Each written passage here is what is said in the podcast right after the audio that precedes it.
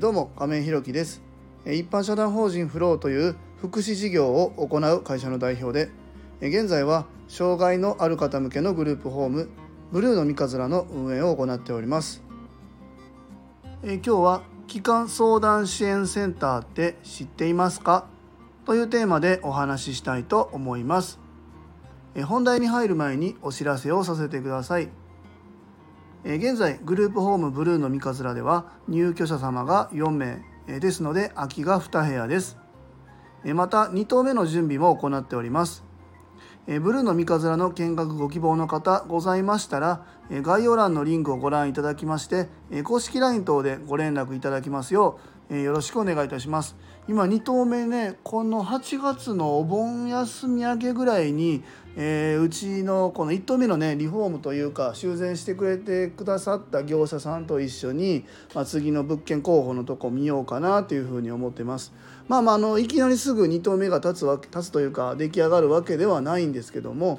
まあ年内もしくは年明けぐらいにはなんとか頑張ってスタートできたらなと思ってますそれまでにはねもちろん1棟目のあと2部屋も、えー、いっぱいにしないといけないし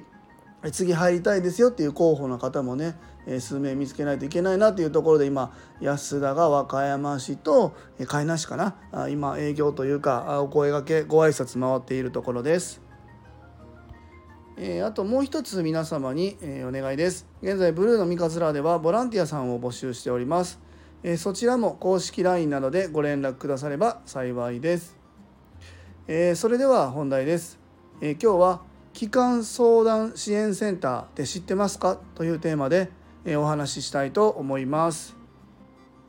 まあ、あの先日の放送でグループホームね解消にあたっての、ま、お金の話みたいなのを、えーと、させていただいてまあまああの聞いていただいてる数もいつもより多かったので割と皆さん反応いいんだなと思いながら、ま、オープンに向けてのお話みたいなのも少しこうさせてもらえたらなというふうに思って今日のお話をするんですけどもあの機関相談支援センターっていうのをまあ、あのご存知の方もいるかもか今日あのこの放送を聞いてくださっている方は福祉に少し興味があるもしくは、ご本、え当事者の方障害当事者の方ご家族の方、えまた福祉事業をされている方お勤めされている方かと思うんですけども。まああのこの間のねグループホーム解消にあたってお金のお話はさせていただいたんです出費のところ。で、えー、出費はもちろんかかるんですけどもそのやっていく中でこれ誰に相談したらいいのっていうのが多分出てくると思うんですよね。で、えー、機相談支援センターでそもそもこのお話しさせてもらう前にどういうところかって言いますと、まあ、あの障害のある方の当事者の方ご家族の方が、まあ、あの福祉サービスを利用するにあたってねえー、どういうところに相談したらいいんだろうっていうのが、まあ、まず出てくると思います。そもそもどんな福祉サービスがあるかも分かんないよねっていうところに、まあ、至ると思うんですけども、まあ、そうなった場合は、えー、当然市町村まあ、まあ和歌山だと和歌山市の、えー、障害福祉、えー、障害者支援課みたいなのがあるんですよね。それは各市によって名前はちょっと違ったりするんですけども、まあ、そういうところにご相談行くっていうのが一つなんですけどももう一個がこの機関相談支援センターっていうのがあるんですよね。和歌山だったら、まあ、何箇所かあるんですけども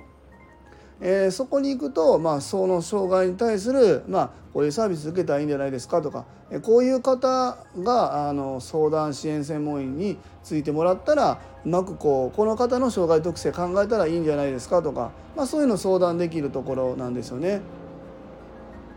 ちょっとヘリコプターの音が入ってますね今うちがね和歌山市の和歌山医大って大きい病院の近くなんでドクターヘリがよく通るんですいませんちょっと音が鳴ってますがそうなんですあの機関相談支援センターっていうのは障害に対して和歌山市から和歌山のその和歌山市のそういた、えー、機関相談支援センターでは和歌山市から委託されてやってるんですけどもそうそうそういう和歌山市の委託を受けてその障害の方に対するその障害サービスを案内してくれるところなんですよね。で一方で、えー、僕たちみたいな福祉事業をやっているえー、人たちの相談にも実はね乗ってくれるんです。これね僕もちょっと全然知らなかったんですよね実は。で、えー、結構前にね、えー、僕放送で、まあ、お話ししたことがあると思うんですけどもこの7月にね急に退去になられた方がいたんですよね。7月の14に突然退去になってその1週間前ですよ。7月の、えー、78ぐらいかな？にえっ、ー、とえもう退去しますって来週退去しますって言われて突然まあ退去と。でそこに至るまでに、えー、やっぱり僕たちの支援がいいのか悪いのかもしくはそのいろんな関係各所の体制として整っているのかっていうのも含めて僕はこう関係各所ね集まって相談したいっていうことを言ったんですけども、えー、そういうのを開いてくれることもなく、えーとまあ、退去っていうことになってしまったんですね。ほんでもこれは僕、まあ、福祉事業を始めたばっかりでこんなことって本当にあんのかなとこれはでもこういうのをやってると良くないんじゃないのかなと思って、えー、たまたまその機関相談支援センターの方と僕あの何度かお話しさせてもらったりいろいろ教えてもらったりする中で相談したんですよね。で、えー、それが昨日えー、じゃあもう行って直接機関相談支援センター行ってね、えー、お話しさせてくださいという方でその方訪ねて、えー、その内容をしっかりまあ事細かく説明してきたんです。で当然僕たちが一方的にお話しするだけでは、え、当然その相手方のね相談支援専門員さんだったり当事者の方のお話も聞けてない中で一方的な、え、意見だけで物事を判断するっていうのは僕は良くないと思うのでそこも含めてお話しさせていただいたんですけどもやっぱりその流れとしてはやっぱ良くなかったなっていう話にやっぱ機関相談、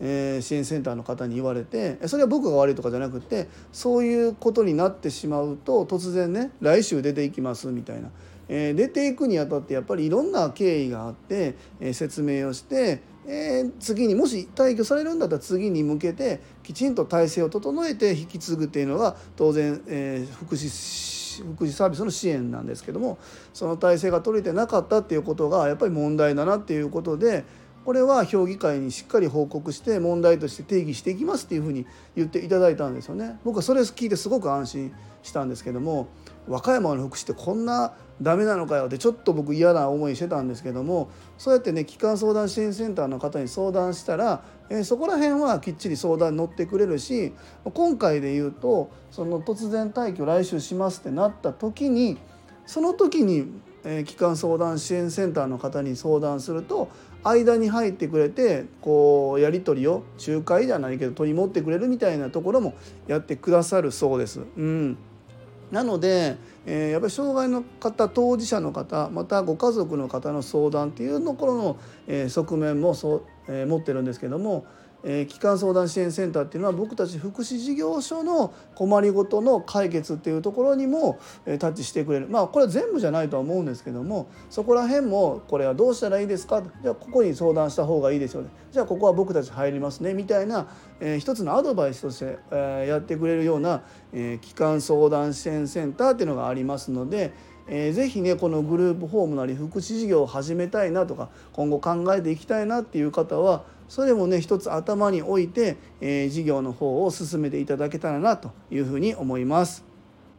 えー、今日は機関相談支援センターって知ってますか？というテーマでお話しさせていただきました。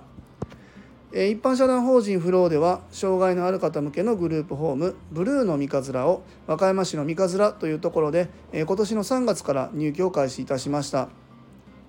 また現在グループホーム2棟目に向けて準備中ですそちらの詳細などは公式 LINE やノートでもご案内しておりますのでぜひ概要欄のリンクからご覧いただきますようよろしくお願いいたします最後までお聴きくださりありがとうございますえ次回の放送もよろしくお願いいたします。えーと、今日の放送もねちょっと事前に収録をさせていただいているんですけども今日はこの後ねまたあの海南市の相談支援事業所の方に初めてのところなんですけどもねご挨拶行かせてもらおうかなと思います。ご挨拶自体相談支援事業所自体は初めてなんですけども前職で何度かそちらの、えー、生活介護とかねその辺の就労支援みたいなところには、えー、僕はあの前職で移動支援とかその辺で、えー、関わりがあるので、まあ、多分面識全くないという方ではないと思うんですけども今日改めてねご挨拶の方に伺いたいなというふうに思っております。えー、では、えー、今日も素敵な一日をお過ごしください。一般社団法人フローの亀井宏樹でした。それではまた。